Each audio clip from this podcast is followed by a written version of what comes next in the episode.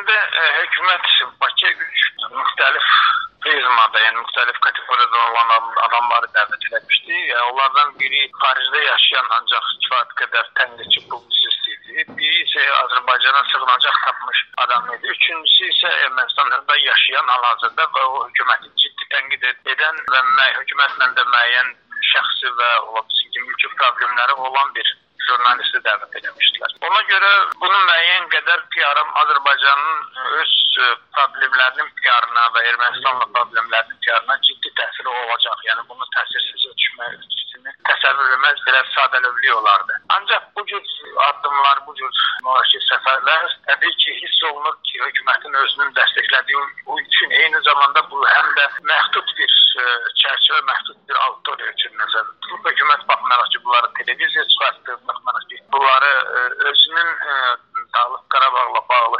problemlərini qabartmaq üçün bunların mesajlarından istifadə elədi. Eyni zamanda Ermənistan hökumətinə müəyyən mesaj göndərdi. Bunun ə, təbii ki, məhdud ə, və bu ə, uzun müddətli bir proje deyil. Hökumət təbii ki, vətəndaş cəmiyyətini zəiflədib, ancaq bu gün vətəndaş cəmiyyətinin imkanlarını istifadə edib xalq diplomatiyasını inkişaf etdirmək istəyir. Ancaq xalq diplomatiyasını inkişaf etdirmək üçün güclü vətəndaş cəmiyyətinə ehtiyac var. Güclü bu iki tərəfli əlaqələrin inkişafına kömək edən ə, fikirlərin cəmiyyətdə geniş yayılmasına imkan var. Nəinki Ermənistanla bağlı mesajların ötürülməsi. Çünki bu insanların dediyi o idi ki, biz sülh şəraitində yaşamalıyıq və mən həmin görüşə dəvət almışdım, orada iştirak elədim. Biz dedik ki, təbii ki, biz dost olmalıyıq, onlar dedilər.